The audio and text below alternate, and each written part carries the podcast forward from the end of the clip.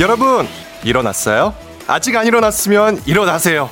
매일 아침 일곱 시 여러분의 사연으로 시작하고 있습니다. 그럼 오늘의 주인공 만나볼까요?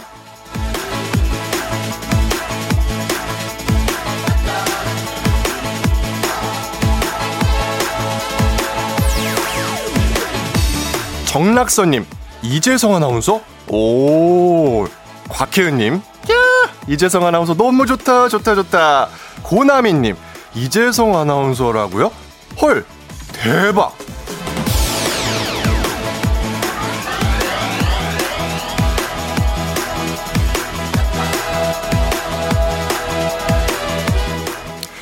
와, 여러분 반갑습니다. 잘 지냈어요? 네, 지난 금요일 쫑디가 휴가 소식을 전하면서 이번 주 제가 함께한다는 얘기를 해주신 것 같은데, 그때 여러분들이 보내주신 반응 감사합니다. 네, 칭찬은 고래를 춤추게 한다는 말이 있잖아요. 이런 격한 환영은 저를 춤추게 하지요. 이번 주 신나게 한번 달려보겠습니다. 모두 함께 달릴 준비됐죠? 유월 이십팔일 월요일, 당신의 모닝 파트너 조우종의 에프엠 대행진, 저는 이재성 아나운서입니다. 유월 이십팔일 월요일 케이비에스 쿨 에프엠 조우종의 에프엠 대행진, 휴가 떠난 우리 쫑디를 대신해서 함께하게 된 저는 아나운서 이재성입니다. 라우브와 트로이 시반의 I'm so tired. 신청곡 아니고요, 제가 신청한 노래 듣고 왔습니다. 원래 이제 월요일 아침에 좀 타이어드 하잖아요. 네, 집에 있어도 집에 가고 싶은 그 느낌. 뭐 제가 그렇다는 건 아니지만 이 노래에 담겨 있어서 한번 추천을 했고 오늘 첫 곡으로 들어봤어요. 제가 작년 이월에 에프엠 대행진 함께 했는데 벌써 일 년이 넘었네요. 그 사이에 많이 바뀌었어요. 우리 작가님들도 다 다르고 피디님도 처음 보는 분이고 막 다 달라서 여러분들밖에 없습니다. 저 많이 긴장했거든요. 따뜻한 문자와 사연 보내주시면 감사하겠습니다. 저 오늘 오프닝 주인공, 저를 격하게 해주신 분 계시잖아요. 정락선님, 곽혜은님, 고나민님, 혹시 듣고 있다면 연락주세요. 주식회사 홍진경에서 더 만두 보내드리겠습니다. 단문 오십 원, 장문 백 원의 문자 샵 팔구일공 보내주시면 되겠어요. 김영빈님께서 와우 신기하다 깍 이렇게 보내주셨고요. 김성경님, 와우 유아인 느낌 아시죠? 어, 제가 그런가요? 어, 감사합니다. 김필조님, 생생정보 아나운서시네요. 너무 반갑습니다. 쫑디처럼 잘생기셨어요. 좋아요. 이렇게 보내주셨어요. 맞습니다. 저 요즘에 한국인이 가장 많이 보는 저녁정보 프로그램 생생정보에서 매일 저녁 여러분들께 인사를 드리고 있는데, 어, 작년에 인사드리고 그 사이에 제가 생생정보를 하게 됐어요. 여러분들의 좋은 기운 안고 또 그렇게 좋은 자리에 가게 돼가지고 너무 기쁩니다. 어, 함께해 주신 여러분들 그동안 잘 지냈죠? 네, 반가웠어요. 김남옥님, 일주일 동안 응원합니다. 화팅 해주셨고요. 권지현님, 와우, 궁금해서 프로필 뒤적였는데 조각미남이시네요. 환영합니다. 아유, 부끄러워요. 감사합니다. 자, 오늘 초중고 퀴즈 애기야 풀자. 오늘 이재성과 전화데이트를 하면서 퀴즈 푸실 분 연락주세요. 기다리겠습니다. 단문 오십 원, 장문 백 원의 문자 샵 팔구일공, 기본 선물에 저는 철제 선반 선물까지 얹어드릴게요. 날씨 알아보죠. 기상청의 윤지수 씨 나와주세요.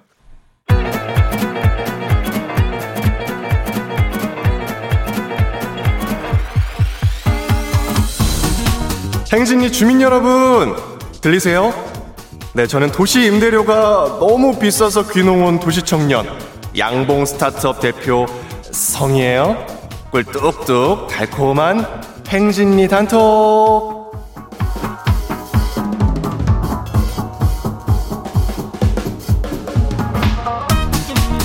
행진리 단톡, 오늘의 이슈는요, 접니다. 사람들이 저만 보면 자꾸 제 눈에서 꿀이 뚝뚝 떨어진다고 해서 양봉 스타트업을 시작하게 됐는데요. 행진리 표 꿀 뚝뚝 많은 사랑 부탁드리고요. 어, 다가오지 마. 난 꽃이 아니야. 어, 쏘면 안 돼. 저리가 허니비. 이제 달콤한 행진리 단톡 만나볼게요. 네, 첫 번째. 구육삼이 주민 소식 볼게요. 저 미국 가고 싶어요. 남친이 미국 출장 중인데 보고 싶어서 못 참겠어요. 저 미국 좀 보내주세요. 아, 얼마나 계시는 건데요? 다시 오실 거잖아요, 그쵸? 기다리세요. 두 번째, 이칠삼공 주민님, 백이십오일 된 아기를 육아 중인데 어젯밤 동해로 밤낚시 떠난 남편이 요즘 세상을 다 가진 느낌이라면서 문자를 보내와 눈물나게 행복했어요. 지금 열심히 집으로 돌아오고 있을 텐데 졸지 말고 운전 조심해서 오라고 전해주세요. 야, 백이십오일이면 일단 축하드립니다. 네, 제 친한 친구도 어제 출산을 해가지고 아기 사진을 보내왔는데 친구인데도 떨리거든요. 근데 얼마나 이게 당사자 아니에요. 눈물나게 행복한 거 왠지 모르게 이해합니다. 다시 한번 축하드릴게요. 다음 소식이요. 케이 팔일공오 공삼칠삼 주민님, 중딩 아들 여친 생겼나봐요. 톡 프로필에 하트가 생겼어요. 아, 이거 축하해야 될 일 맞는 거죠? 네. 어, 잘해주시고요. 네, 어떤 일 있는지 잘 물어보시고, 네, 일단 축하드립니다. 다음 주민, 삼일육이 주민님, 삼십대 노총각 다섯 명이 급 강원도 여행 가는 길입니다. 여자친구님 모르게 출장 간다고 약간의 마법 소스를 뿌리고 신나게 놀아볼 생각입니다. 빠시야!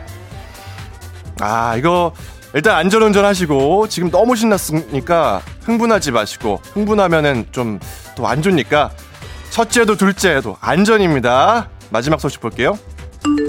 육일구삼 주민님, 드라마 슬기로운 의사생활 보시는 분 계세요? 아니, 최송아가 익준이한테 고백하지 말라고 했잖아요. 아니, 왜 고백하지 말래요? 왜? 우리 익준이 맴칫하게 왜? 열 번 찍어 안 넘어가는 나무 없다고. 고백하지 말라고 해도 저는 계속 고백해야 한다고 생각해요.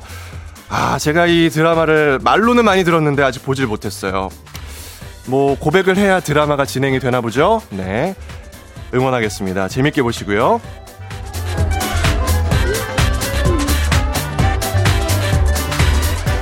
오늘 행진리 단톡에 소개된 주민분들에게는 건강한 오리를 만나다 다양오리에서 오리 스테이크 세트 집으로 보내드리겠습니다.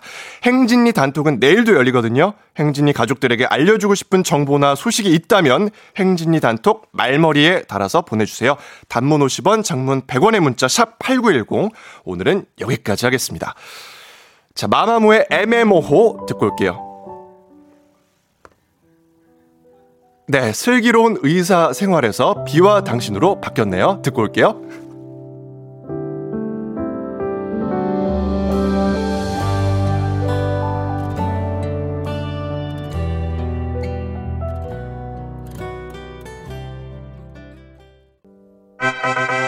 와우, 어디서 운세 좀 보셨군요. 오늘 어떤 하루가 될지 노래로 알아볼게요. 단돈 오십 원의 행복, 코인 운세방.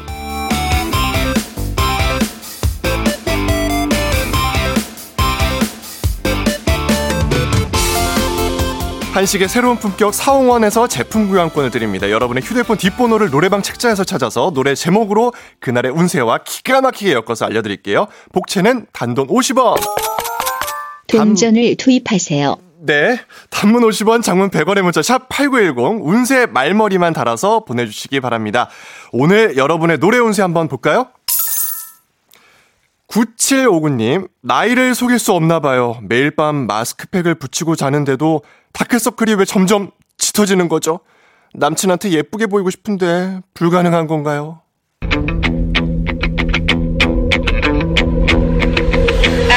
내가 너를 좋아해도 nobody knows. Hey. 다른 여자를 봐도 nobody's like you. 용기가 없어서 I'm sorry. 노래방 번호 구칠오구구 분, 노래 운세 펜타곤의 빛날입니다.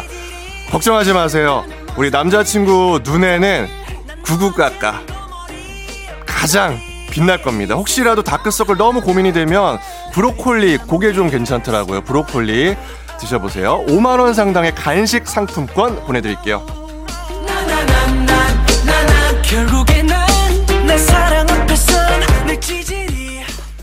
다음 운세 볼게요. 노래방의 노래 운세 주인공 일사팔구님, 전 여친이면서 현 여친이랑 칠 년째 연애 중인데요. 매번 같은 이유로 헤어지고 또 만나고를 반복하고 있어요.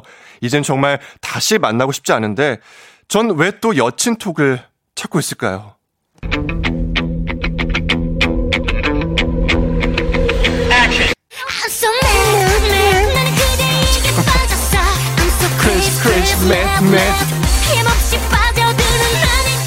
노래방 번호 삼일사팔구님 노래운세 바다의 매드입니다. 어, 아침부터 매드 따라하려니까 힘드네요. 이미 서로에게 I'm so mad 빠진 거 아니겠습니까? 헤어나올 수 없는 사이라면 빨리 다시 만나서 예쁜 사랑하시기 바랄게요. 이제는 헤어지지 마세요. 오만 원 상당의 간식 상품권 보내드립니다.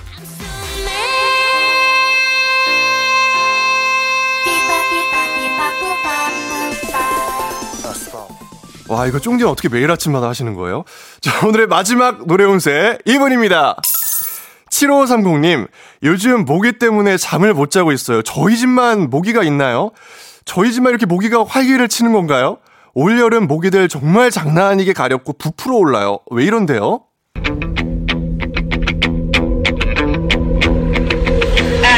여름 향기가 날 춤추게 해.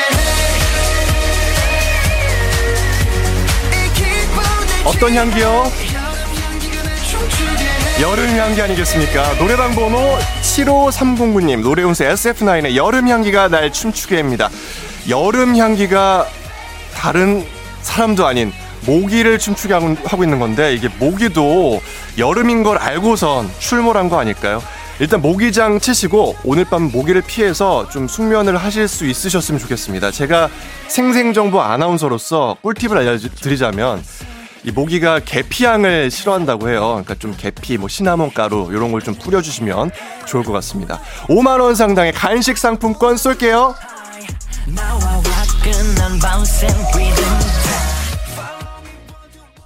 아쉽게도 벌써 약속된 시간이 다 되었네요. 꼭 잊지 말고 에프엠 대행진 코인 운세방을 다시 찾아주세요.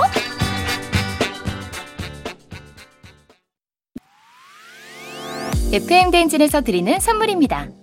가평 명지산 카라반 글램핑에서 카라반 글램핑 이용권, 비교할수록 알뜰한 진이사에서 포장이사 상품권, 당신의 일상을 새롭게 신일전자에서 멀티진공 보관함, 달달한 고당도 토마토 단마토 본사에서 단마토, 더굿 시팅라이프 시존에서 사무용 메쉬의자, 제로캔들에서 차량용 디퓨저, 판촉물의 모든 것 유닉스 글로벌에서 패션 우산 및 타올, 한식의 새로운 품격 사홍원에서 간식 세트, 신박한 정리를 위해 상도 가구에서 몬스터랙, 바이오 스킨케어 솔루션 스템수에서 씨씨피 선블록 세럼, 꽃이 핀 아름다운 플로렌스에서 꽃차 세트, 주식회사 한독에서 쉽고 빠른 혈당 측정기 바로젠, 행복한 간식 마술 떡볶이에서 온라인 상품권, 문서서식 사이트 예스폼에서 문서서식 이용권, 헤어기기 전문 브랜드 제이엠더블유에서 전문가용 헤어드라이어, 대한민국 면도기 도르코에서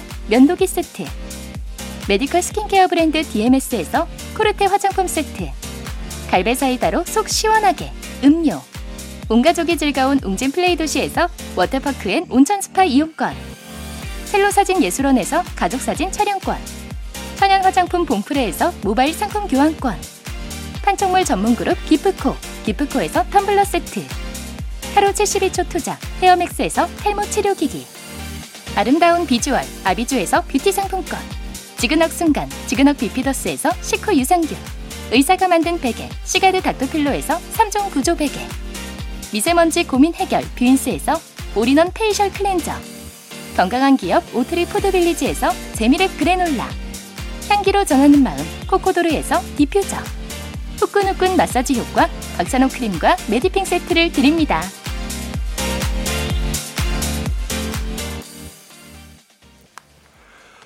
네, 조우종의 에프엠 대행진 휴가 떠난 쫑디를 대신해서 이번 주 함께하게 된 저는 아나운서 이재성입니다. 아, 오늘 초중고 퀴즈 애기야 풀자 네, 신청곡 아니죠. 신청 받고 있습니다. 저랑 전화 데이트하실 분 신청 많이 해주세요. 지금 신청이 안 온다고 하네요. 네, 단문 오십 원, 장문 백 원의 문자 샵 팔구일공 보내주시면 되겠습니다. 케이 칠삼사이오팔이오님께서 재성님 좀 더 까불까불 하셔도 될 듯요? 파이팅 하셨는데, 아 지금 저희 밖에 엔지니어님부터 해가지고 피디님, 작가님 다 초면이라서 좀 그래요. 네. 한번 적응되면 까불도록 하겠습니다. 하림의 사랑이 다른 사랑으로 잊혀지네 듣고 올게요. 변한 것 같아도 변한 게 없는 너. Yeah, 조우종을 울려라. 우리 모두 종을 울려라. 출근길 에프엠 대행진을 할 때 때마다 종을 울려라. 다시 조우종을 울려라. 지금은 에프엠 대행진을 할 때. Yeah.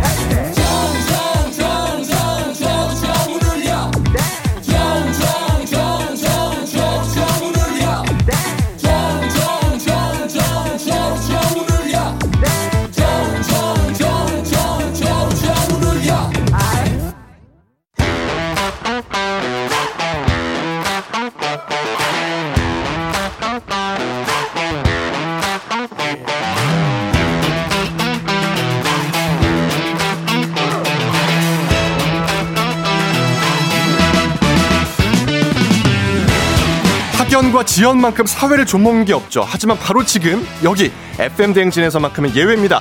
학연 혹은 지연의 몸과 마음을 기대어가는 코너. 애기야 풀자, 퀴즈 풀자 애기야.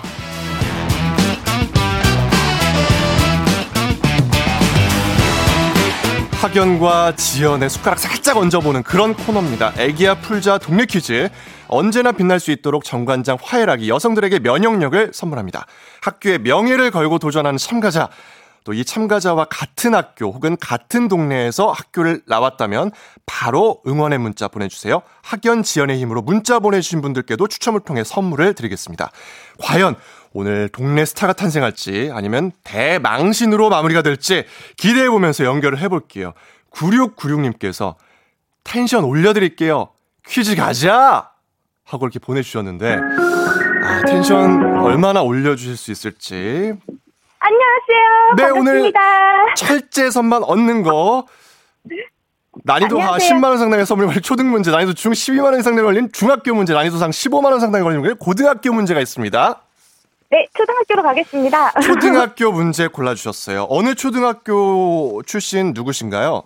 네, 잠실초등학교 졸업했습니다. 잠실초등학교요? 네. 아, 그럼 잠실 쪽에서 지금도 살고 계신 거예요? 아니요, 어렸을 때 이제 성인 될 때까지 잠실에서 거주하다가 지금 이제 결혼해서 하남 미사에서 아이 키우고 있어요. 하남에서? 네. 아, 누구신지요? 아, 저는 닉네임을 하겠습니다. 모찌딘딘입니다. 모찌딘딘? 네, 아이와 남편의 그 별명을 합쳤습니다. 아, 우리 아이가 모찌고 남편분이 딘딘이시군요. 네네. 아, 아니 근데 텐션을 올려주겠다고 하셨는데. 네. 뭐 어떻게? 너무 긴장이 돼가지고요. 네, 저도 지금 긴장돼가지고요. 네. 서로 네, 피차 일반. 네. 네, 음성톤은 높였거든요. 아, 음성톤. 근데 라디오 들어보니까 너무. 네. 또 그 취임새가 많으면 정신이 없더라고요. 그래서 우선 하이톤으로. 와, 이분 진짜 하이톤으로, 네. 찐이시네. 에프엠 대행진은 언제부터 이렇게 들으신 거예요? 아, 에프엠 대행진은 사실은 들은 지는 한 십여 년 됐어요. 야, 네. 와, 이 정도면 그럼 예전에 제가 한 일 년 한 사 개월 전에 나왔던 것도 혹시 기억하세요? 아, 근데 이게 육아가 있어서 잠시 휴무일 때도 있고요. 네네. 요즘에는 매일매일 듣고는 있어요. 요즘엔 또 매일 들으시고. 네. 아, 그럼 됐죠 뭐. 네. 네. 우리 네. 어떻게 모찌가 옆에 같이 있나요 지금? 아, 모찌 이제 기상 준비하고 있고요. 지금 제 목소리 듣고. 네. 지금 침대에서 긴장하고 있어요. 네. 어, 귀엽다. 네. 네. 별명만 들어도 어떤 아이일지 느낌이 옵니다. 네. 살이 하얗고 네. 모찌같이. 쫀득쫀득합니다. 본인 이제 쫀득쫀득한 거잖아요. 네네. 좋아요. 하남에 계신 우리 모찌딘딘님. 네. 자, 청취자 여러분들도 지금 바로 출신 학교 보내주세요. 동네 친구를 위한 보너스 문제도 준비가 되어 있습니다. 단문 오십 원, 장문 백 원의 정보 이용료가 드는 샵 팔구일공. 자, 그럼 애기야 풀자 시작할게요. 네. 십만 원 상당의 선물이 걸린 초등 기본 문제입니다. 초등학교 육 학년 수학 문제인데요. 할푼리는 비율을 소수로 나타내었을 때 소수 첫째 자리, 둘째 자리, 셋째 자리를 이르는 말이고요. 야구 경기에서 많이 쓰입니다. 여기서 문제 나갈게요. 이것은 야구 용어로 절망적인 상황이지만 끝까지 희망을 버리지 않을 때 쓰곤 하는데요. 과연 무엇일까요? 일 번 희생번트, 이 번 구 회 말 투아웃, 삼 번 노히트 노런. 어? 자, 야구 용어고요. 절망적인 상황에서 끝까지 희망을 버리지 않을 때 우리가 보통 이런 말을 하는데요. 무엇일까요? 한 번만 더 말씀해 주면 안 돼요? 한 번 더 드릴게요. 일 번 희생번트, 이 번 구 회 말 투아웃, 삼 번 노히트 노런.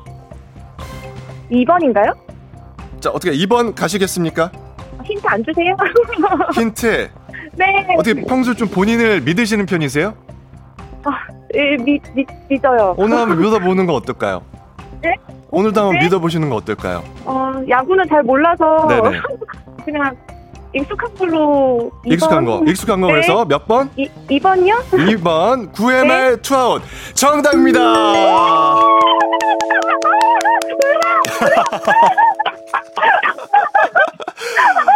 정답이에요. 감사합니다.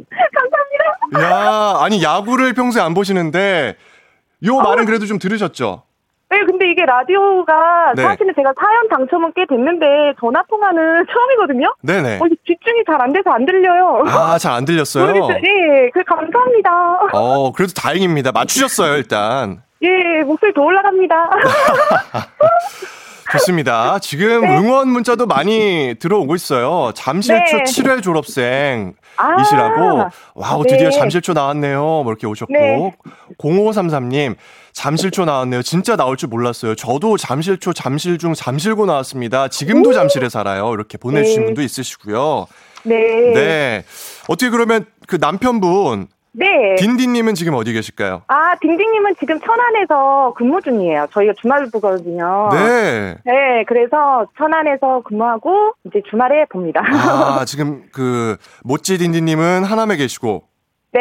우리 남편분은 천안에 계시고. 예, 저희 신랑도 잠실 초등학교 졸업생입니다. 어, 동창이에요?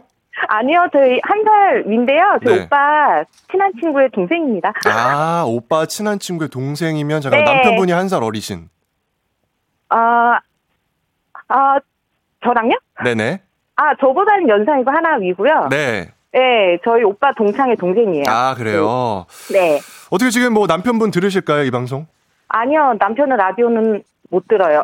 못 들으시고. 나중에 다시 듣기로. 네. 네. 듣도록 하겠습니다. 다시 듣기 좋습니다. 네. 좋아요. 지금 참여자와 같은 동네 학교 출신들 응원 문자 계속해서 보내주시면 되겠습니다. 단문 오십 원, 장문 백 원, 정보 이용료가 드는 샵 팔구일공. 여러분의 응원에 힘입어서 퀴즈에 성공하면요. 참여자에게는 획득한 기본 선물과 함께 십오만 원 상당의 가족사진 촬영권을 얹어드리고요. 문자 보내준 같은 동네 출신 청취자분들께 모바일 커피 쿠폰 보내드리겠습니다. 자, 과연... 어. 스타가 될 것이냐, 동네 망신을 시킬 것이냐. 일단 동네 홍보가 제대로 된 것 같아요. 아, 네, 네, 잠실입니다. 네, 잠실. 그리고 또 하남. 네, 네, 미사입니다. 자, 어떻게 두 번째 문제 가시겠습니까? 네, 네, 잘 부탁드리겠습니다. 좋습니다. 초등학교 네. 오 학년 과학 문제 나가겠습니다. 이것은 프로펠러로 비행하는 무인 항공기를 통틀어 부르는 것으로 처음엔 군사용으로 개발이 됐고요. 현재는 촬영이나 택배, 취미 활동용으로도 쓰이면서 실생활에서 쉽게 볼 수가 있습니다. 이것은 무엇일까요? 혹시 드론인가요? 혹시 드론일까요? 네. 확실하신가요? 맞나요? 자, 참여자 본인에게 십오만 원 상당의 가족 사진 촬영권이 걸려있고요. 참여자 저지, 지지하고 응원해준 동네 친구 삼십 명에게 선물도 보내드리겠습니다. 과연 정답이 아, 맞을지. 자, 드론이라고 하셨죠? 맞다고 해주세요. 드론 정답입니다. 예! 예! 이야, 우리 모찌디님. 네, 감사합니다. 축하드려요. 와우. 야, 드론까지 해서 두 개의 문제를 맞추셨습니다. 오, 지금 감사합니다. 심정, 지금 심정을 남편분에게 전달한다면. 어, 해냈어, 여보. 해냈어. 아들아, 엄마, 했어. 우리 지금 모찌는 뭐 하고 있나요? 아, 방금 일어나서 네. 지금 무음으로 소리 질렀어요. 무음으로? 우리 모찌 몇 살이죠? 예, 이 학년입니다. 초등학교 이 학년? 네. 아, 그러면 지금 이제 학교 갈 준비하는 건가요? 네, 이제 아침 식사 준비했고 네. 이제 통화 끝나면 준비시켜서 이제 학교로 등교를 시켜야 합니다. 아, 우리 모찌가 네. 뭐 별말은 없나요? 어떤 거요? 별말 없었어요, 지금? 아, 지금 음, 모찌는 상당히 그 주변 의식을 많이 하기 때문에 엄마가 소리를 지르면 네. 옆에서 그냥 행동으로 행동으로 부르고 돌아다녀요. 네. 아, 막 뛰어다니는구나. 예, 엄마가 지금 너무 흥분을 해가지고 네. 저희 아이는 지금 침착하게 돌아다니고 있습니다. 아, 엄마가 흥분할 때 우리 모찌는 침착하게. 예, 행동으로 액션으로 합니다. 액션으로. 네. 좋습니다. 아, 우리 모찌 딘드님께서 두 문제 네. 잘 맞추셨어요. 일단 축하드리고 아. 다시 한번. 네. 네. 감사합니다. 앞으로도 네 에프엠 대행진 많이 많이 사랑해 주세요. 네, 감사합니다. 제가 아침에 너무 준비가 안 돼서 미피 끼친 것 같은데요. 아유, 오늘 하루 힘내시고요. 네. 이번 일주일 잘 듣겠습니다. 감사합니다. 네. 네, 고맙습니다. 네, 감사합니다. 네, 들어가세요. 네, 들어갈게요. 안녕. 와, 진짜 텐션이 업 되네요. 네. 자, 에프엠 대행진 가족 중에서 오 세에서 구 세까지 어린이라며 누구나 참여 가능한 오구오구 노래 퀴즈 바로 이어가겠습니다. 오늘은 육 세. 윤지효 어린이가 오구오구 노래 퀴즈 불러줬거든요. 지효 어린이의 노래를 듣고 노래 제목을 보내주세요. 정답자 십 분 추첨해서 쇼핑몰 상품권 보내드리겠습니다. 짧은 건 오십 원, 긴 건 백 원이 드는 문자 샵팔구일공, 콩은 무료입니다. 지효야, 나와. 사랑해, 너 이 느낌이 달라. 두려웠던 힘을 이 느낌 세상 속에서 반복되는 슬픔 이제 아니야. 어, 자신감 붙었어요. 어, 여기까지. 아, 갈수록 이제 자신감이 붙었고 옆에서 지금 엄마가 계속 피드백하면서 코칭을 해주고 있었습니다. 다시 한번 들어볼까요? 지효야. 사랑해, 너 이 느낌이 달라. 두려웠던 힘을 이 느낌 세상 속에서 반복되는 아, 귀여워. 슬픔 이제 안녕. 아, 슬픔 이제 안녕. 아, 뭔지 알겠네요. 네. 자, 이 노래 제목 보내주시고요. 짧은 건 오십 원, 긴 건 백 원의 문자 샵 팔구일공, 콩은 무료입니다. 노래 듣고 와서 정답 발표할게요. 소녀시대 훗. 조우종의 에프엠 대행진, 쫑디 휴가 가서 이재성 아나운서가 대신하고 있습니다. 오구오구 노래 퀴즈, 오늘 정답은 뭐죠?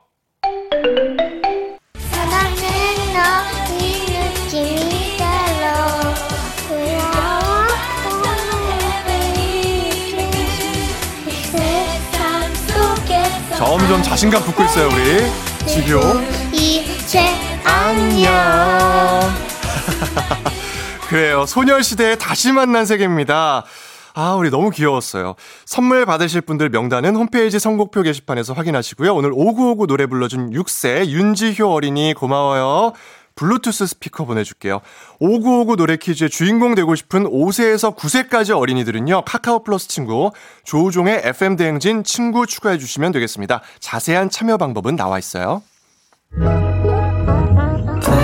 너가 아침에 나올 때 다시 나를 봐주지 않을까 생각해. 다시 또 play. 혹시 내가 힘겨울 때 나에게로 걸어와 버튼을 눌러줄 수 있니 please. Play play radio and play play on it. Play play 조종의 에프엠 댕진. Play play radio and play play on it. Play play 조종의 에프엠 댕진.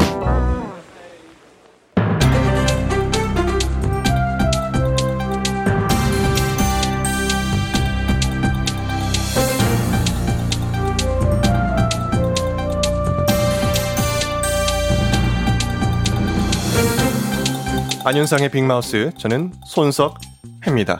해마다 연조지겸이 늘고 있지요.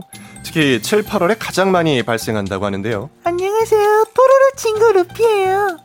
아우, 눈부셔. 어, 오늘 흐린데? 해가 떴나? 여기 비추고 여기 해, 볕도 안 드는 데인데 왜 이렇게 밝은 거예요? 맨날 있던 뽀로로처럼 생긴 아저씨는 어디 가고. 어머!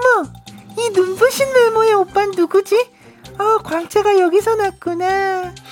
아, 근데 지금 그게 중요한 게 아니잖아요. 연, 연조직염 그건 뭐죠? 연조직염은 찰과상이나 상처, 화상 부위, 벌레, 곤충에 물린 자리나 수술, 절개부 같은 피부 손상 부위로 이 세균이 침투하면서 발생하는 감염증을 말하지요. 연조직염은 단순 염증으로 보이지만 적절한 치료를 하지 않으면 피부가 자주색으로 변하지요. 뿐만 아니라 괴사하거나 폐혈증, 골수염, 화농관절염 같은 합병증이 동반될 수도 있고요. 심하면 사망할 수도 있지요. 크롱 크롱 크롱 크롱 크롱. 아, 그러니까 크롱. 아, 그럼 아주 괴사, 사망. 나도 무서워. 크롱 크롱. 이렇게 무서운 연조직염은 왜 생기는 거죠? 여러 이유가 있겠지만 가장 흔한 이유로는 이거라지요. 모기에 물린 부위를 긁거나. 아, 높이 긁지 마. 간지러우면 침을 발라. 침을 바르는 행위. 아, 크롱, 크롱, 크롱, 크롱, 크롱. 아, 미안해, 크롱. 너를 없애려는 의도는 없었어. 믿지, 나, 그지? 그럼, 크롱. 간지러울 땐 긁지 말고 침도 바르지 말고. 이거 어때? 자, 너 손톱이 정말... 안 깎아서 되게 길구나. 이거 새우빠 손톱. 그래 그래. 그리고 가로로 한 번, 세로로 한 번. 맞아. 그렇게 십자를 만들면 안 가렵지? 아, 안 되지요. 염조직염의 최악이지요. 아, 크롱 크롱. 아, 미안 크롱.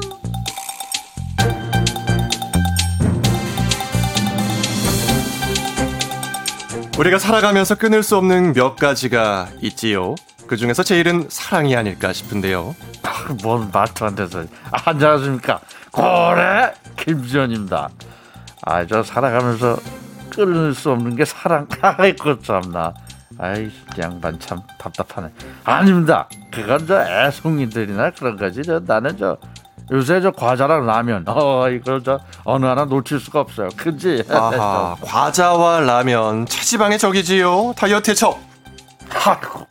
아, 지금 내 적은 저기 그쪽이신 것 같아요, 너님. 그지? 아니, 과자를 이렇게 맛있게 먹고 좀 안 먹은 것처럼 야무지게 우리 저기 뇌를 속이면은 그럼 내가 좀 속아 넘어가줘요, 이게. 아, 그렇지. 이거 맛있었으니까 영 칼로리야 이러면서. 아, 그러면 살이 안 찌는 겁니다. 과자를 많이 먹었지만은 저 봉지를 야무지게 쳐먹었고 그 적게 먹은 것처럼 부피를 딱 줄여버리면 완벽하게 속일 수 있어요. 그지? 아, 아, 영 칼로리에 이거 팩트체크 들어가 봐야 합니다. 절대 속지 않지요. 자, 또 그렇게 과자를 먹고 봉지를 접으면 안 되지요. 비닐이 얇고 가벼워야 재활용품 선별장 기계가 빨아들이는데요. 딱지처럼 접으면 무거워져서 기계에 들어가지 않고 일반 쓰레기로 분류돼서 재활용이 안 되지요. 그래? 과자 봉지 딱지 접어버리는 거죠? 그거 국룰 아니었습니까? 아, 그럼 이건 저 과자 회사들이 반성을 해야 되는 겁니다. 지금까지 과자는 한 주먹도 안 들어있는데 저 쓸데없이 그 부피만 키워갖고 내가 질소를 산 건지 과자를 산 건지 비싸게 받아먹고 먹을 거는 진짜 없어 이게. 아, 해도 해도 과자 포장 너무 많은데 이게 접으면 또 분리까지 안 돼. 그러니까 우리는 자꾸 포장지를 이렇게 접어버리면 안 되는 건가. 아, 참나.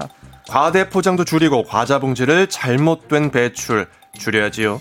일단 비닐은 평평하게 자르고 내부를 깨끗하게 씻어 말려서 쌓아놓은 비닐이 날아가지 않도록 한 곳에 모아서 부탁드리지요. 아, 그럼 저 그 과자를 다 먹고 허전함에 봉지를 만지작거리면서 접지 않도록 바로 다른 과자를 뜯어서 또 먹어야 돼요.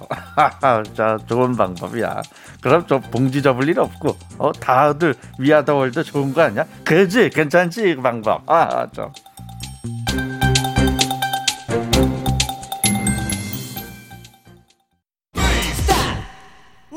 조우종입니다. 매일 아침 일곱 시 조우종의 에프엠 대행진을 진행하고 있어요. 내가 받는 걸 바라는 게 아니지. 아침 일곱 시에는 제가 하는 라디오 좀 틀어주세요. 무엇을 망설이나. 망설이지 말고 틀어주시면 됩니다.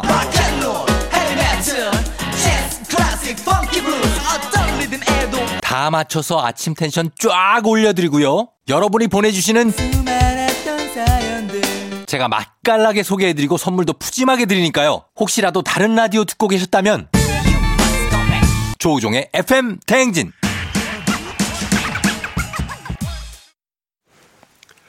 조우종의 에프엠 대행진. 휴가 떠난 쫑디를 대신해서 이번 주 여러분들과 함께하게 된 저는 아나운서 이재성입니다. 아, 요즘 매일 저녁 한국인이 가장 많이 보는 저녁정보 프로그램 생생정보에서 인사드리고 있는데요. 많이 떨고 있으니까 쓰담쓰담 예쁘게 봐주시면 감사하겠습니다. 문자도 많이 보내주시고요. 자, 이하이의 로즈 듣고 돌아올게요. 내 사랑은 새빨간 로즈 그래 난 향기롭겠지만 You're rocking with the 디제이 디제이 조종의 팬들 어머나 벌써 여덟 시 어쩌지 벌써 여덟 시네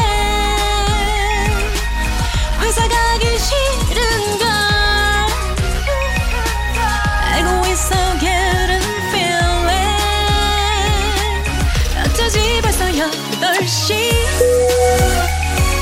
승객 여러분, 에프엠 대행진 부기장 이재성입니다. 안전에 완전을 더하다 티웨이 항공과 함께하는 벌써 여덟 시 호, 오늘은 미국 플로리다로 떠나겠습니다. 즐거운 비행하시면서 월요일 아침 상황 바로바로 바로 알려주시기 바랍니다. 단문 오십 원, 장문 백 원의 정보 이용료가 드는 문자 샵팔구일공, 콩은 무료입니다. 그럼 비행기 이륙합니다. Let's get it!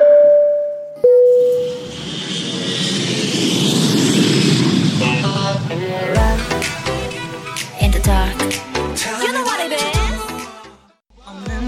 네, 쫑디 어디 가셨어요? 이칠팔일 님께서 네, 우리 쫑디 건강하게 휴가 떠났습니다. 휴가 떠난 자리 저 아나운서 이재성이 어떻게든 메꿔볼게요, 여러분. 네, 일주일만 잘 부탁드리겠습니다. 오일육칠 님, 와우, 보라에 필터 끼운 줄 크크, 쫑디랑은 다른 아우라라고 해주셨는데 이게 뭐죠? 저도 오랜만에 라디오 왔는데 막 보라에 난리 났어요 지금. 뭐 이상한 기능이 생긴 것 같아요. 자, 박지영님, 정말 비행기 탄 줄 알았어요. 목소리 훈남이라고 보내주셨습니다. 감사합니다. 여러분의 칭찬, 아침부터 저를 텐션 업하게 하네요. 조금 더 텐션 업해서 날아보겠습니다. 열심히 날아가고 있습니다. 여러분들의 마음속으로요. 전선아님, 빈 사무실에서 내적 댄스 추면서 스트레스 중입니다. 부끄러움은 저의 목 크크크크 해주셨는데요. 아, 스트레스 받을 때 이렇게 스트레칭하면서 풀어주면 좋습니다. 어깨 스트레칭하면은 이게 가끔 이게 춤추는 건지 스트레칭하는 건지 모를 때가 있어요. 저도 지금 같이 하고 있거든요. 자, 전선아님 쭉쭉 해주시고요. 육사공사 님, 오늘 기말고사 시험인데 잘 보게 해주세요 라고 보내주셨습니다. 육사공사 님, 걱정 마세요. 에프엠 대행진 가족 여러분들의 그 에너지가 있더라고요. 저도 그 에너지 받고 지난 일 년 잘 버텼습니다. 기말고사 대박 나실 거예요.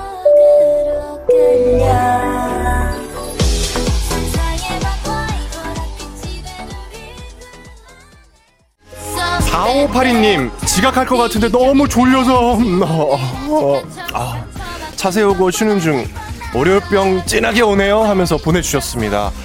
아, 월요일날 힘들죠. 인정해야 됩니다. 힘든 거 인정하시고 어쩔 수 없어요. 일주일 금방 가니까 조금만 참으시면 됩니다. 칠구칠오 님, 원래 일곱 시 반 회사 도착인데 오늘 엄청 막혀요. 덕분에 이재성 아나운서 목소리 오래 듣네요 라고 해주셨습니다. 아, 지금 여덟 시 넘었거든요. 삼십 분 늦으신 것 같은데 아, 오늘 좀 막히더라고요. 네, 오늘 막히던데 그렇다고 너무 달리시면 안 됩니다. 안전운전 하셔야 돼요. 건강이 먼저입니다.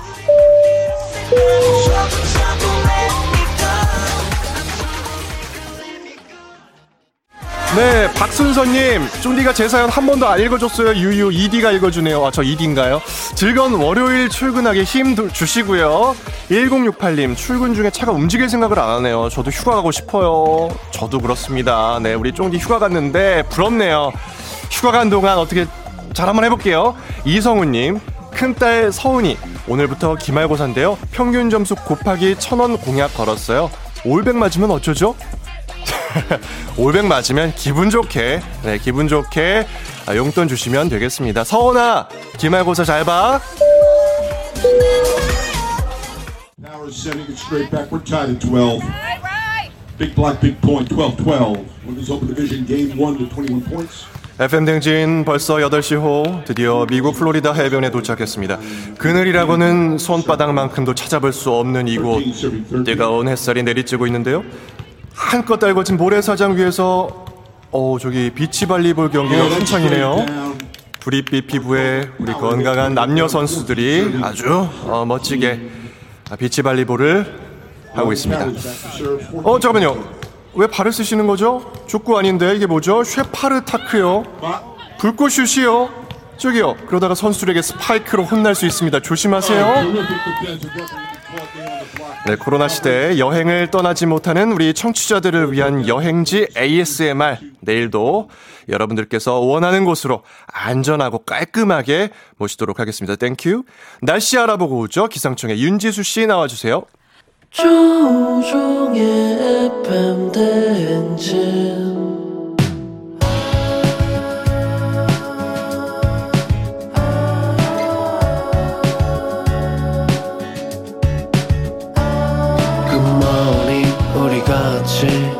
꿈꾸며자 행진 서로의 이야기를 나누며 꽃을 피워봐요. 조종의 에프엠 대행진.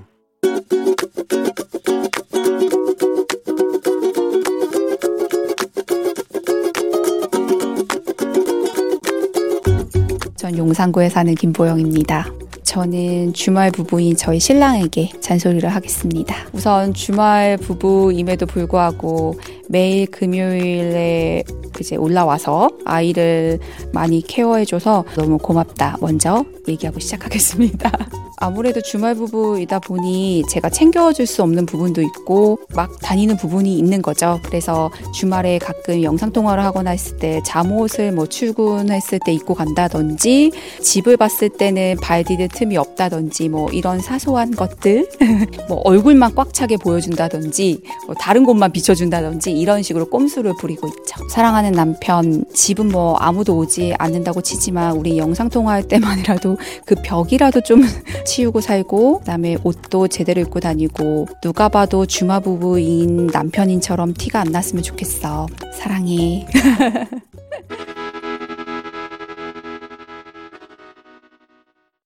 네, 휴가 떠난 쫑디를 대신해서 이번 주 진행하고 있는 아나운서 이재성입니다. 우리 김보영님께서 주말 부부인 남편에게 주말 부부라서 챙겨줄 수 없는 부분이 있어서 그런지 가끔 보면은 잠옷 입고 출근을 하고, 또 발 디딜 수 없을 정도로 방을 청소 안 하고 뭐 요렇게 해서 걱정이 많으신가 봐요. 주말 부부 티내지 않고 다녔으면 좋겠다 이렇게 부탁의 잔소리 전해주셨는데요. 신명예님, 어쩌면 우리 집과 같네요. 제가 하고 싶은 잔소리예요. 네, 박민영님, 저도 주말 부부인데 다들 부럽다는데요. 주말에 두 집 치우려면 힘들어요. 잔소리도 두 배고. 어, 다들 공감하시는 것 같아요. 주말 부부이신 경우는 다들 이제 공감의 글들이 많이 올라오는데, 마지막에 사랑한다는 그 메시지, 그게 또 진심 아니었을까요? 그런 또 달콤한 사랑이 있으니까 이런 상황이 이어지는 거 아닐까 싶습니다. 뭐, 어찌됐든 부럽네요. 네. 에프엠 대행진 가족들의 생생한 목소리 담아준 우리 이혜리 리포터, 감사합니다.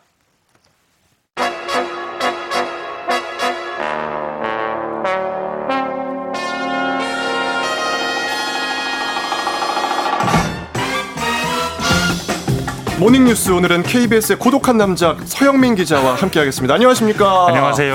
네, 우리 쫑디가 네. 기러기가 한 분 계시다고 그랬는데, 아 그래서 고독하다고 하라고 말씀하시던가요? 아니, 뭐 꼭 그런 건 아니고요. 서 기자님 맞으시잖아요. 아, 제가 그죠? 꼭 복수할 겁니다. 아유, 뭐 좋은 의미에서 해주신 것 네. 같은데, 네. 네. 고독한 게 또 뭐 나쁜 건 아니잖아요, 그렇죠? 여기 주말 부부가 좋다는 얘기가 방금 전에 나오는데, 네네. 저처럼 연말 부부 정도 되면 굉장히 고통스럽다는 걸 알 수 있게 될 겁니다. 아, 아 연말 부부예요? 어. 사실상 네. 코로나 때문에 그렇게 됐습니다. 알겠습니다. 네. 빨리 넘어갈게요. 네. 네. 자, 뉴스 브리핑 첫 번째 소식, 삼성그룹의 계열사 급식입니다. 급식 일감 몰아주기 논란이 뜨거운데요. 이게 뭐 어떻게 진행이 되는 건지 우리 서 기자님이 간단하게 정리를 좀 해주시죠. 네, 알겠습니다. 작년에 공정위가 삼성그룹에 지난주에 이천삼백사십구억 원의 과징금을 물립니다. 역대 최대 규모 과징금인데요. 네. 구내식당 일감을 삼성전자 같은 계열사가 선정할 때, 급식업체 선정할 때 경쟁을 하지 않고 사실상 삼성 웰스토리라는 삼성 계열사가 가져가게 몰아준 것. 아하. 네, 그겁니다. 근데 이게 삼성전자 같은 그룹사 같은 그룹사 직원들 얘기를 한번 쭉 들어보면 네. 만족도가 높더라고요. 그래서 이게 급식 회사 만족도가 높으면 직원들에게 오히려 좋은 거 아니냐 뭐 이런 얘기도 있더라고요. 네, 이게 여론도 온라인 댓글 반응도 뭐 직원 밥 주는 걸 가지고 정부가 트집을 잡냐 이런 반응이 많아서 그래서 좀 더 얘기를 전해봐야 되겠다 싶어서 가지고 왔고요. 네. 이 회사 식권이 한 칠천 원이라고 하면 다른 회사 구내식당보다 좀 비싼 편이죠. 칠천 원이면. 그래서 그러네요. 질이 좋은 건데요. 네. 직원은 삼천오백 원만 냅니다. 회사가 삼천오백 원을 지원해서요. 그러면 직원이 불만이 없죠. 근데 이게 진짜 칠천 원짜리 밥이었냐. 공정위 조사 결과를 보면 칠천 원 가운데 한 오천오백 원 정도는 식사값일 수 있다. 오천오백 원만 해도 꽤 비싼 편이니까 괜찮겠죠.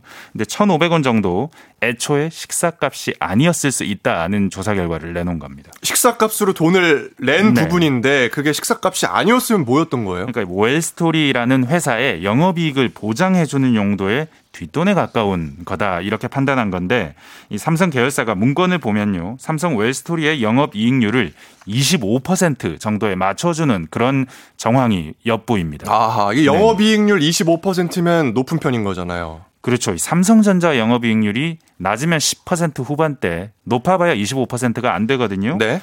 급식업계 평균 영업이익률은 작은 업체는 일에서 삼 퍼센트. 큰 업체도 오 퍼센트 정도거든요. 엄청나게 차이가 나고. 아, 이십오 퍼센트면 상당히 높은 거네요. 엄청나게 있을 수 없는 일이 아하. 일어나는 거죠. 네. 그리고 웰스토리도 삼성전자, 에스디아이 이런 데서나 저렇게 하지 외부 업체는 영업이익을 안 냅니다. 저희 케이비에스에도 웰스토리가 들어왔던 적이 있거든요. 네. 이때 아마 영 퍼센트로 해줬을 겁니다. 근데 외부는 원래 그렇게 한다는 거죠. 그러다 보니까 경영 실적 보면 이천십삼 년에서 십구 년까지 외부 거래는 백억의 적자가 났는데 내부 거래는 사천팔백억의 흑자가 납니다. 어허. 삼성 계열사가 외부 거래선 해마다 적자 내고 내부에서는 엄청난 흑자를 내는 이상한 상황이 반복된 겁니다. 음, 이게 누가 좋았던 일인 건가요? 지분구조 살펴보면요. 네. 웰스토리는 삼성물산의 자회사인데 매년 이익의 최소 육십 퍼센트 이상, 많게는 백 퍼센트까지 삼성물산에 넘깁니다. 그러니까 현금이 나면 그걸 다 삼성물산에 주는 회사인 거죠. 그런데 이 삼성물산의 지분의 십팔 퍼센트는 이재용 부회장이 가지고 있고요. 친인척 합계하면 삼십 퍼센트 정도가 총수 일가 겁니다. 그러니까 공정위 판단은 삼성전자나 에스디아이 같은 삼성의 알짜 회사의 이익을 급식비라는 껍데기를 씌워서 일감 몰아주기로 총수 일가한테로 빼돌렸다. 이렇게 되는 겁니다. 네, 공정위 설명을 보니까 우리나라 대기업들이 사내 급식을 이런 식으로 총수 일가 좋게 해주는 용도로 사용한다는 의심 내지 비판이 많았고 또 대표적인 회사가 네. 삼성이니까 그래서 이 계열 급식사를 살펴봤다. 뭐 이렇게 또 설명을 했더라고요. 네, 이야기가 여기서 끝나는 게 아닌 게 이천십오 년 삼성 물산 합병 때 웰스토리가 핵심적인 역할을 하게 되는 겁니다. 네. 이게 사실 그 삼성물산 합병이라는 게 간단하게 말하면 제일모직이랑 삼성물산을 합치는데 제일모직 가치를 많이 부풀리고 삼성물산 가치는 적게 해서 이재용 부회장에게 이익을 줬다는 얘기인데 웰스토리는 이때는 제일모직의 자회사입니다. 그런데 이천십오 년 합병 당시 기준으로 삼성물산 전체 영업이익의 칠십오 퍼센트가 웰스토리에서 나옵니다. 그러니까 이렇게 일감 몰아주고 영업이익을 보장하다 보니 그렇게 된 건데 이천십사 년 영업이익도 급식, 고작 급식하는 회사 하나가 패션, 건설, 레저, 바이오 다 제치고 가장 영업이익이 많은 회사입니다. 그러다 보니까 웰스토리가 삼성그룹의 승계구도의 핵심 역할을 했고 총수 일가에게 어쩌면 돈으로 환산 불가능한 수준의 엄청난 이익을 남게 해준 핵심 고리였다. 그걸 공정위가 이번에 처벌한 거다. 그리고 다른 대기업도 이런 일이 있었다는 제보들이 들어온다. 그러니까 정리하면 직원 밥 좀 더 잘 주는 걸 가지고 정부가 시비 건 게 아니다. 네. 는 메시지가 있습니다. 알겠습니다. 이 소식은 우리 서 기자님께서 앞으로도 네. 쭉 잘 맡아주시면 감사하겠습니다. 네. 다음 소식 한번 볼게요. 청와대 반부패 비서관 우리 네, 청와대 반부패 비서관 투기 의혹을 받았는데 결국 자리에서 물러났어요. 네, 김기표 반부패 비서관 사퇴했습니다. 어제 예. 문 대통령이 즉각 수용했습니다. 청와대는 국민이 바라는 공직자의 도리와 사회적 책임감을 감안할 때 더 이상 국정 운영에 부담이 돼서는 안 된다는 뜻을 밝혔다라고 했습니다. 이분이 신고한 재산이 삼십구억입니다. 근데 부동산이 구십억이에요. 구십일억. 어떻게 재산이 이런데 부동산이 구십억이나 되냐 했더니 그러네요. 네. 빚이 오십억이 넘서, 넘었습니다. 그러니까 아, 네. 상가 두 채를 실거래가 육십오억 원에 샀는데 이걸 한 오십억 원 정도 빚을 내서 산 거였어요. 음. 비투한 거죠. 네. 또 경기도 광주에는 임야 이천구백 제곱미터를 샀는데 일부 임야는 건물을 지을 수 있는 대지로 바뀌어서 시세 차익도 막대하게 거둡니다. 그래서 김 비서관은 이게 투기가 아니라고 해명했는데 결국 여론에 밀려서 낙마를 한 겁니다. 아하, 이게 요즘에 민감한 부분이잖아요, 이 부분이. 맞습니다. 김 비서관 임명된 네. 게 삼월이거든요. 네. 엘에이치 사태로 완전 민심이 들끓을 때가 삼월 중순이고요. 네. 그 뒤에 비서관급 대상으로 투기 전수조사도 했었는데 그 뒤에 김 비서관을 임명한 겁니다. 투기 의혹을 못 걸렀다. 이게 재산이 삼십구억인데 부동산이 구십억 나왔는데 이걸 잘 안 살펴봤다. 게다가 김 비서관 업무가 반부패 업무거든요. 그래서 검증의 한계가 있었던 거 아니냐라고 비판을 받는데 청와대는 비판 수용한다. 제도 보완을 적극적으로 검토하겠다라고는 했습니다. 네. 알겠습니다. 자, 오늘 소식은 여기까지 한번 들어보겠습니다. 에프엠 대행진 이후에 뭐 네. 아침 식사 하시나요? 아, 예. 커피에 뭐 빵이라도 네. 혼자라도, 혼자라도 든든하게 먹겠습니다. 아하, 알겠습니다. 부디 네. 아, 너무나 고독하진 않기를. 아, 누가 같이 먹어주면 좋겠지만 방법이 네. 없네요. 알겠습니다. 감사합니다. 지금까지 서영민 기자였습니다. 감사합니다. 고맙습니다.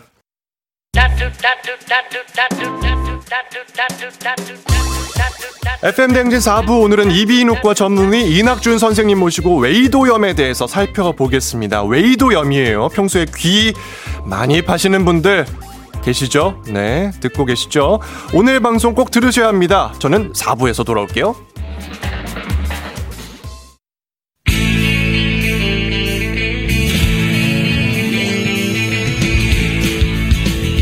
살아가면서 사자 들어가는 친구는 꼭 필요하다고 하죠. 의사, 판사, 변호사 다른 건 없어도 우리에겐 의사는 있습니다. 에프엠 대행진의 의사 친구 닥터프렌즈.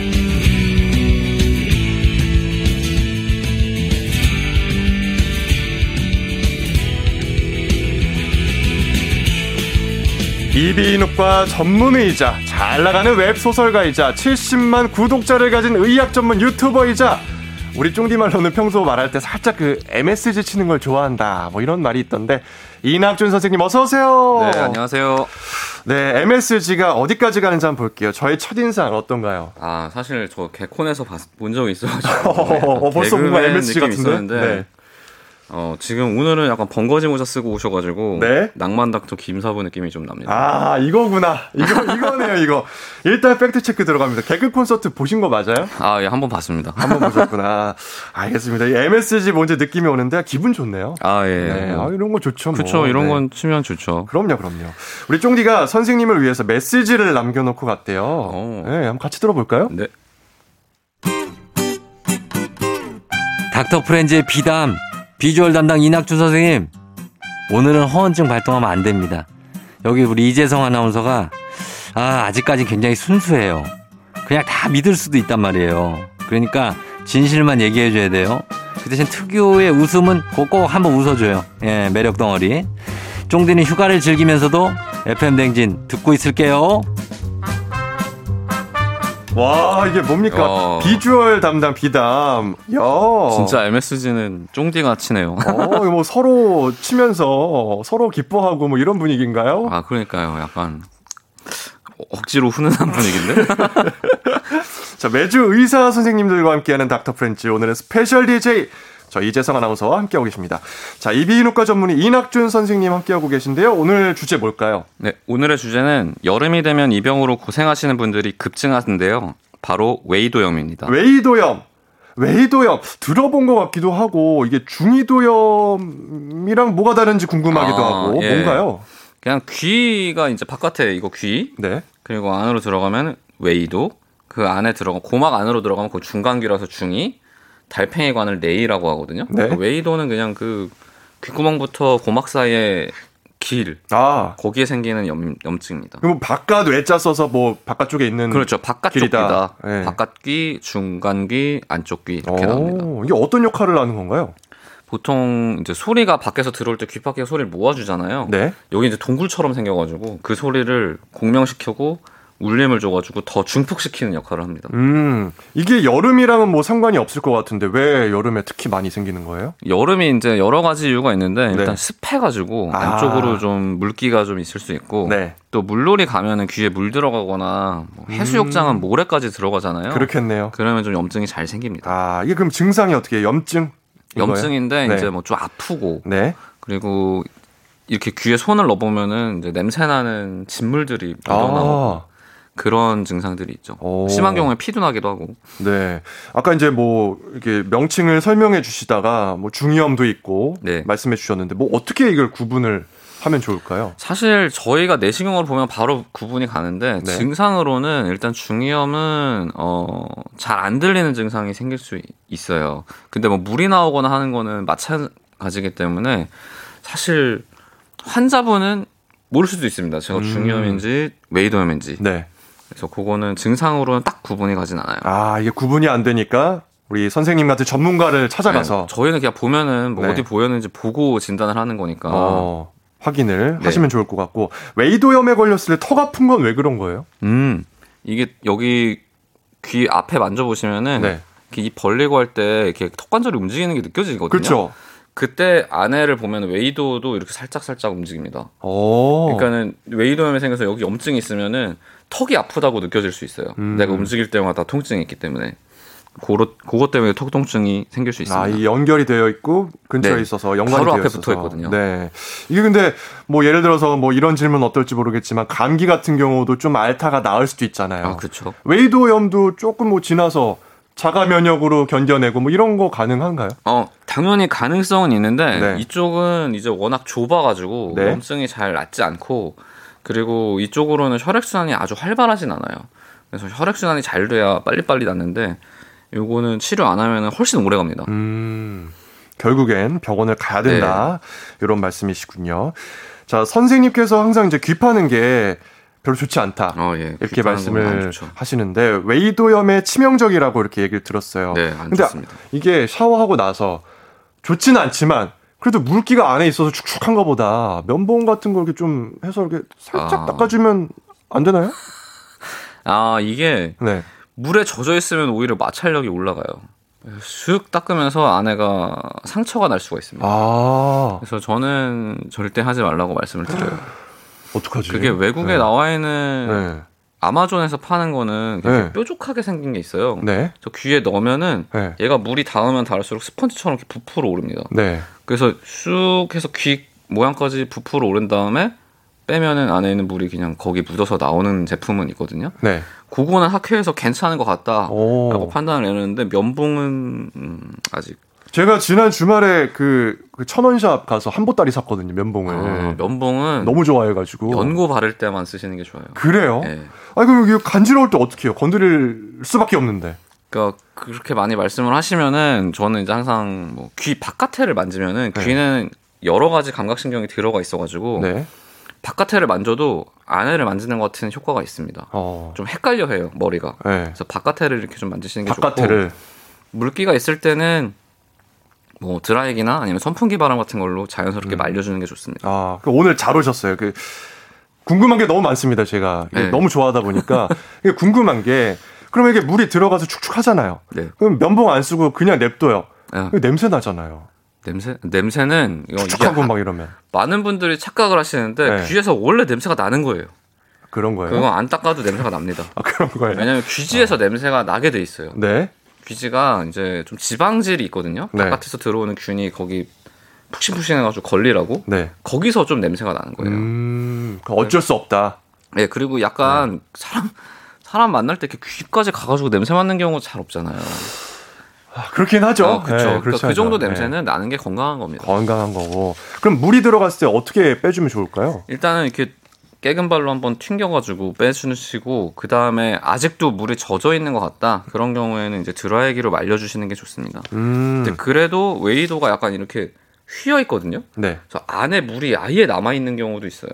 그런 경우에는 얘가 제때 제거가 안 되면 염증이 생길 수도 있는데 그거는 어, 뭐 병원 가면 석션으로 한번 슉 하면 없어지거든요. 네. 근데 계속 그러면은 그거는 뭐 제거해야 될 수도 있는데 그런 경우는 일 퍼센트도 안 돼요. 음. 귀에 물이 들어갔다고 인지했을 때 그렇게까지 되는 경우는. 웬만하면 이렇게 흔들어서 빼주거나 네, 그냥 말리면 됩니다. 말리면 찬바람, 더운 바람 뭐 이건 네, 상관없는. 저는 사실 거예요. 별로 상관없다고 네, 생각합니다. 알겠습니다.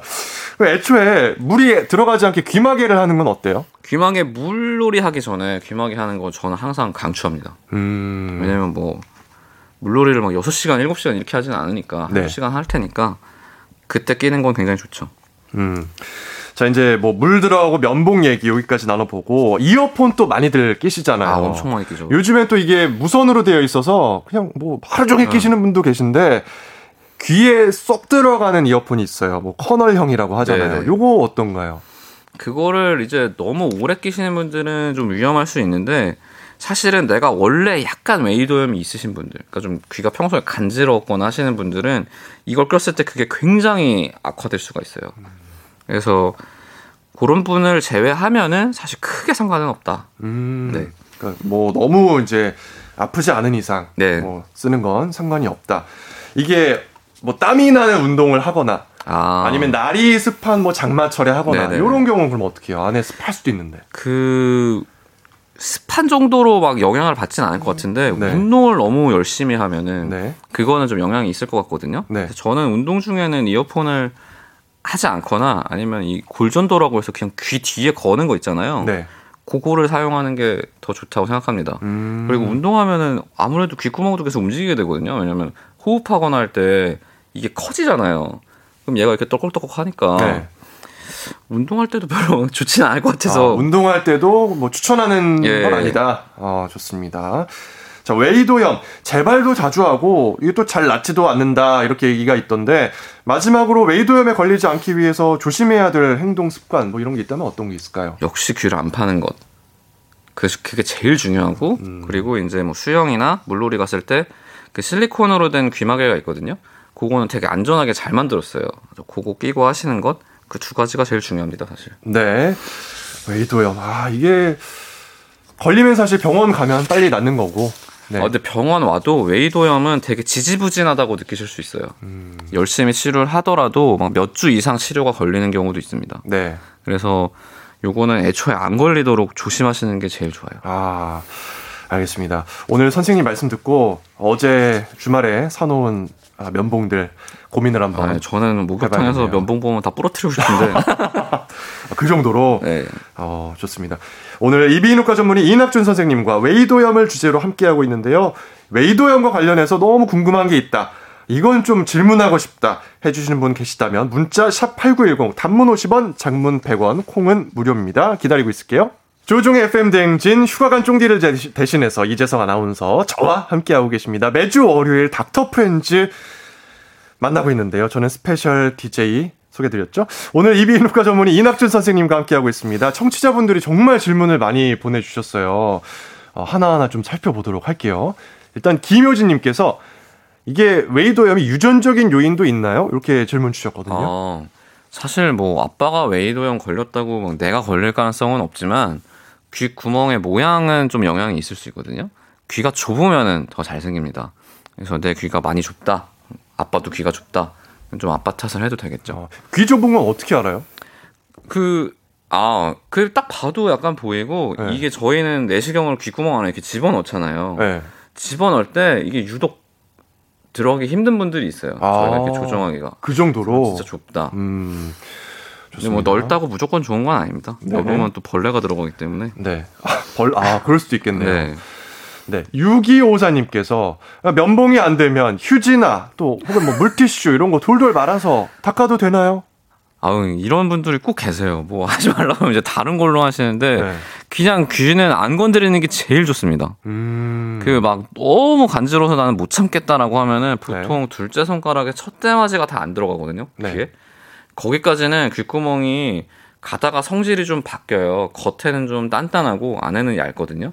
면봉을 하지 말라는 게 여기를 건드리기 때문에, 안에 얀, 약한 부분을 건드리기 때문에 음. 하지 말라는 건데, 그런 경우는 그냥 손으로 손으로 하면은 그래도 딱딱한 부분에만 다니까 네. 거기만 하라고 말씀드립니다. 아, 이게 손으로 손가락 말씀하시는 거잖아요. 네네네. 손가락으로 하다가도 손톱 때문에 막 피날 때도 있는데. 그러니까 막 손톱을 기르는 분들이 있어요. 네. 앞뒤 손톱을 길러가지고 그걸로 이렇게 하면은 당연히 안쪽에 있는 약한 부분을 건드리기 때문에. 그 귓구멍도 털이 있는 부분은 되게 단단하거든요. 네. 거기는 어지간히 긁어도 피 안 나고 음. 괜찮아요. 안에는 안 됩니다. 결론은 만지지 말아라. 네, 그냥 안 만지는 아, 게 좋습니다. 물 있어도 뭐 냄새 나도 네. 간지러워도 상관없다. 네. 냅둬라.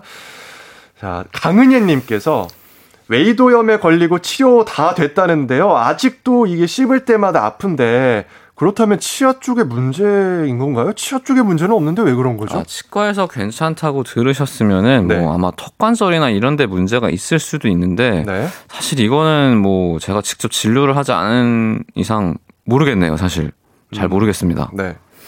그렇다면 우리 낙준 선생님 찾아가면 되나요? 아니 그냥 가까운 병원 가시는 게 네. 좋습니다. 이비인후과는. 네.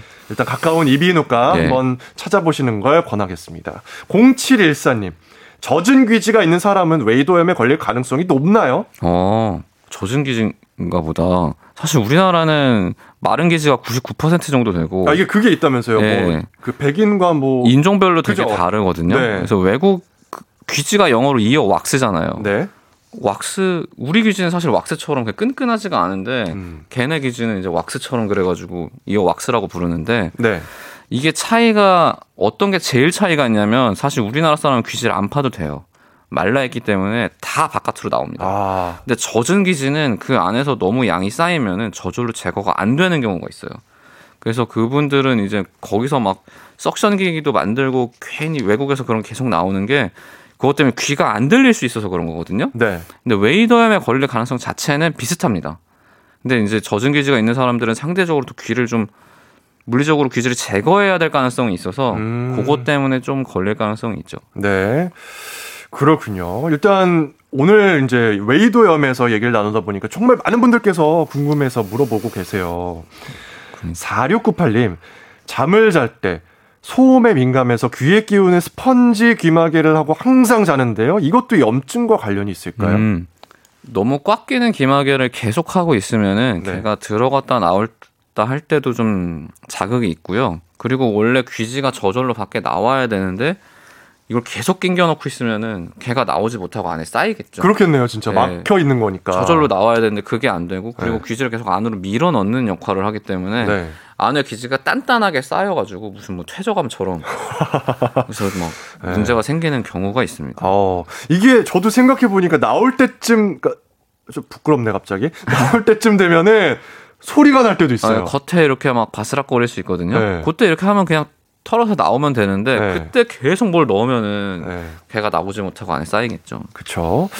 사구팔육님께서는 어렸을 때부터 중이염이나 외이도염에 많이 노출됐는데요. 몸에 열이 많으면 이게 걸리기가 쉽나요? 이렇게 물어보셨어요. 어, 사실 나이가 어리면은 중이염은 잘 생길 수밖에 없습니다. 그 성인에 비해서 뭐 이관 기능이나 이런 게 좀 차이가 나기 때문에 걸리는 거고. 외이도염은 아이들이 어른보다 귀구멍이 작아서 잘 생기는 거예요. 그래서 열하고는 크게 상관없습니다. 네, 아이들을 위한 면봉도 따로 나오잖아요. 어, 그럼 그것도 사용하지 아예 안 하는 게 좋습니다. 어. 그 저는 항상 이렇게 병원 오기 전에 일부러 네. 귀 파시는 분들 계세요. 잘 보이라고. 어, 너무 들어오면 좀 네. 민망하니까. 그때 이비인후과 의사들은 귀지가 네. 많을 때 약간 희열을 느낍니다. 아, 이 사람이 관리 잘하는구나. 네? 안 건드리는구나. 어, 아, 그래서 그것 때문에 네. 귀지가 안 보이면 우리가 파는 경우는 있는데. 네. 저희는 이제 보면서 기구로 네. 하는 거니까 최대한 상처가 안 나죠. 음. 가면은 왜 같이 보면서 이렇게 하잖아요. 네, 막 이렇게 보세요. 네.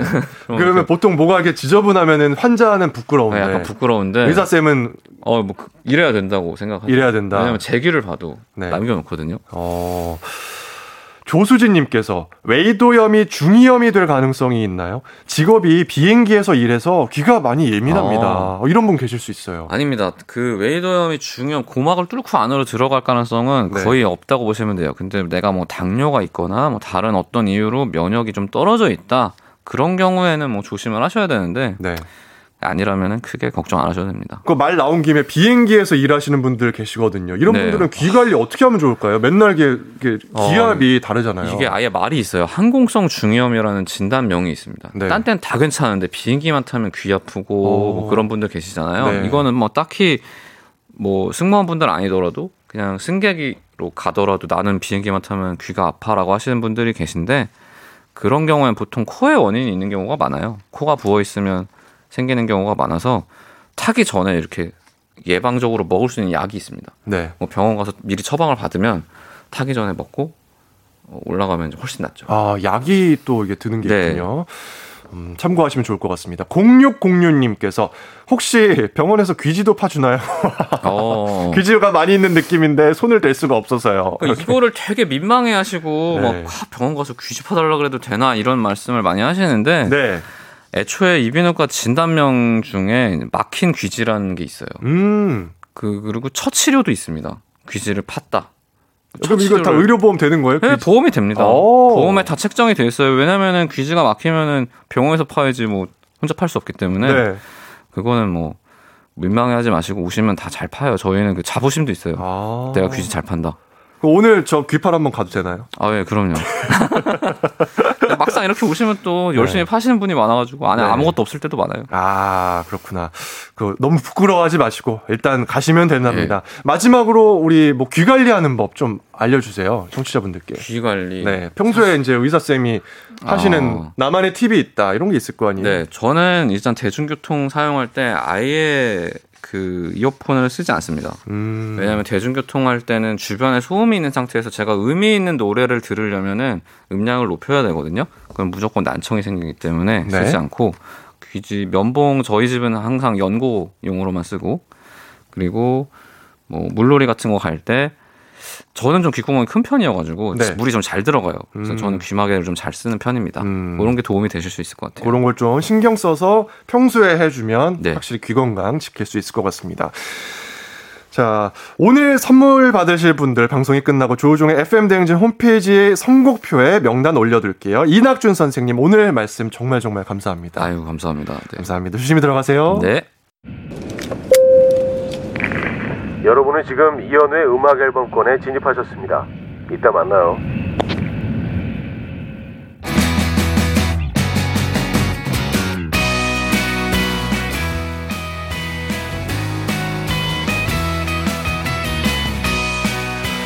네, 박명희님께서 두 시간이 후딱 지나갔다고 이렇게 보내주셨고요. 김경태님, 차분하게 진행 잘하시네요. 아침 출근길이니까 좀에만 조금만 더 흥을 더 올려주시면 더 좋을 것 같습니다.